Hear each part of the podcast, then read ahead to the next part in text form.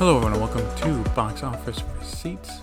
I'm your host, Tyler Callahan, and yeah, this episode and the next few are a bit out of date. I have fallen behind over the past few weeks, uh, but I didn't want to skip anything, so I'm working on catching up. Uh, let's just get started straight away with the domestic box office.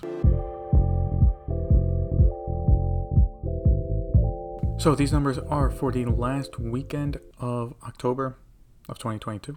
Staying in first place is Black Adam with 27.7 million for a total of 111.1 million dollars. Staying in second place is Ticket to Paradise with 10 million for a total of 33.7 million. Third place is Prey for the Devil, which opened to 7 million dollars. Fourth place is Smile with 5 million for a total of 92.3 million. And in fifth place is Halloween Ends with 3.8 million for a total of 60.3 million. For Black Adam, the second weekend drop was alright. It was better than other superhero films this year, like Doctor Strange and Morbius, but it also wasn't amazing, bordering at 60%. If it was, say, only a 50% drop, I'd be like, wow, that's amazing, but it's not. At this rate, Black Adam will easily get to 150 million domestic, but 200 million is looking out of the question. Ticket to Paradise, on the other hand, had a great hold, only dropping 37% and Halloween Ends has stabilized, only dropping 52%, but it's still at only around 60 million, which again, compared to the other films, not great. Let's head to China, where not much has changed. Homecoming stays in first place again with 5.6 million for a total of 218 million dollars. In second place is Give Me Five, again with 2.1 million for a total of 73.9 million. Third place is Ordinary Hero with 1.7 million for a total of 30.3 million. Fourth place is Steel Will with 480,000 for a total of 12.8 million. That one actually moved up from seventh place last weekend to fourth place now. And in fifth place is New Happy Dad and Son 5 with 440,000 for a total of 11.7 million. Now let's take a look at worldwide numbers. Black Adam made another 39 million for a worldwide total of 250 million that's solid so far, but it's looking less likely now to hit half a billion. Ticket to Paradise made 2.9 million for a total of 119.4 million. Smile made another 7 million for a total of 186 million dollars. It's on track to pass 200 million by next weekend. Uh, Lyle Lyle Crocodile made $6 million for a worldwide total of 50.6 million.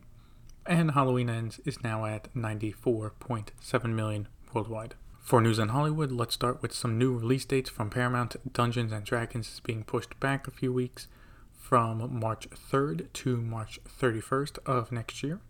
With that happening, Scream will be moving up, leaving March 31st and will now come out March 10th. So, no major changes, and I don't really think these changes will affect their box office much, especially since uh, Fast X, Fast 10 uh, to May. In other release date news, we got some from Sony.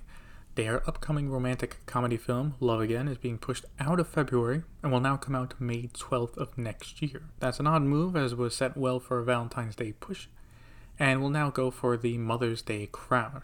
Not sure about that one. And in a weird move, I will say this move is, is even weirder, Sony is re releasing Father Stu. Yes, the Mark Wahlberg film uh, about a convict turning going to be a priest uh, that was released earlier this year. This is not an old movie. It is being re edited for a PG 13 rating called Father Stu Reborn and will come out in theaters December 9th. Now, there's no wide release on December 9th, so it's kind of an open field. It's still re releasing a film that's less than a year old, but edited down? I'm just kind I'm, I'm kind of baffled. I'm going to go with an early prediction, and I think this should be an easy one. Um, it's going to open to less than $5 billion. Uh, we have an update on the Quiet Place spin off, A Quiet Place Day 1, thanks to Deadline. They are reporting that Lupita Nyong'o is in final negotiations to star in the film. She's a great actress, so this is a great pick, assuming they can close the deal, which, since it's being reported, it's likely will be. Uh, still set to come out March 8th, 2024. We also have some updates on the John Wick spin off Ballerina, starring Ana de Armas.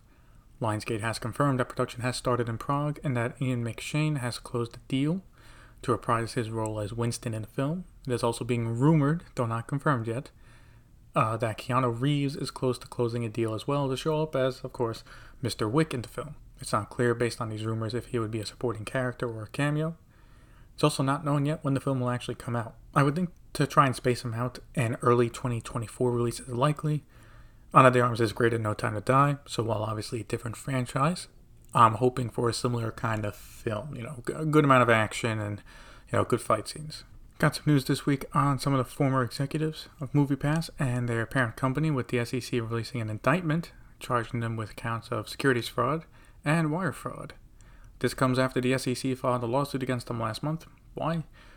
Well, it actually stems from the unlimited $9.99 per month plan MoviePass used to gain subscribers and fame, as well as what caused them to go bankrupt. The SEC is claiming that MoviePass uh, told investors that the unlimited plan was tested, would gain new subscribers, and was sus- you know was sustainable. Uh, turns out that was a lie. That they knew would only be temporary to gain new su- new subscriptions, and it was in fact not sustainable. I know, surprising. $9.99 for unlimited movies. So the issue here is because they did not disclose the actual information to investors, securities fraud. Uh, based on the events of what happened, I'd assume this would be an easy case for the SEC to win. It's pretty clear. Again, before they came in and cut it down to 9.99 and did a marketing push, uh, MoviePass has been around for years. It was, you know, again, it was a five, ten year old company where it wasn't known because you had to pay 40, 50 bucks a month to watch, you know, all the movies you want. So the fact that you just all of a sudden drop it to 10, make it unlimited, and let everyone know about it, of course, at some point that was going to be unsustainable. Finally, in trailers, we got a new trailer for Avatar The Way of Water. Movie is still set to come out December 16th. For VOD Premium, we start off with Paramount, which just had their quarterly earnings report.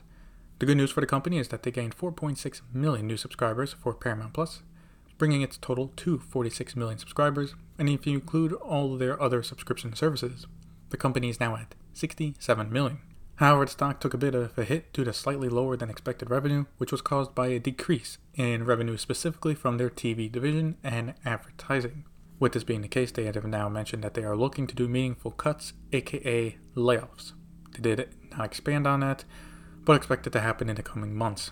For Paramount Plus, in the upcoming quarter, the company is expected to launch in France, in the UK, where it's already available. Paramount will be offering a new way to access Paramount Plus, Starting in 2023, Paramount Plus will be available on Virgin TV after making a deal with the company. Also, Pluto TV, their free streaming service, will also be available on Virgin at some point. Warner Brothers Discovery also did not have a great quarter, also due in part to a slowdown in advertising. For their subscriber numbers, in total they have 94.9 million, which is only up 2.8 million from last quarter. They did not break it down, so this includes HBO, HBO Max, Discovery Plus, and any other niche services they have. So yeah, just on subscriber numbers alone, that's not great because that shows that they could have gotten five or possibly six million new subscribers, but a, lot of current people canceled, so the total is only a net plus 2.8. Uh, again, not saying that's what happened, but it's a possibility. In keeping with quarterly results and streaming numbers, we even got an update from Lionsgate, which now has a total of 37.8 million subscribers worldwide this includes Starz and their recently rebranded service, Lionsgate Plus. No update from the company on if they got any offers on being bought or what will happen overall. In more serious news, sadly, a crew member on the Electric State was killed. This is one of the upcoming films for Netflix. It happened due to a car accident that uh, occurred off hours. Due to it, production was put on pause for a day and counseling was offered to the cast and crew if needed. It is a terrible tragedy, and thoughts and prayers are with the family. May they rest in peace. We finish up with Disney releasing a trailer for Disenchanted, the sequel to Enchanted, which came out in 2007. It stars Amy Adams and Patrick Dempsey and comes out on Disney Plus on November 18th. And that's it for this episode of Box Office Receipts. Thank you for listening. Even with this news being a uh, few weeks old as I work to catch up. See you next time.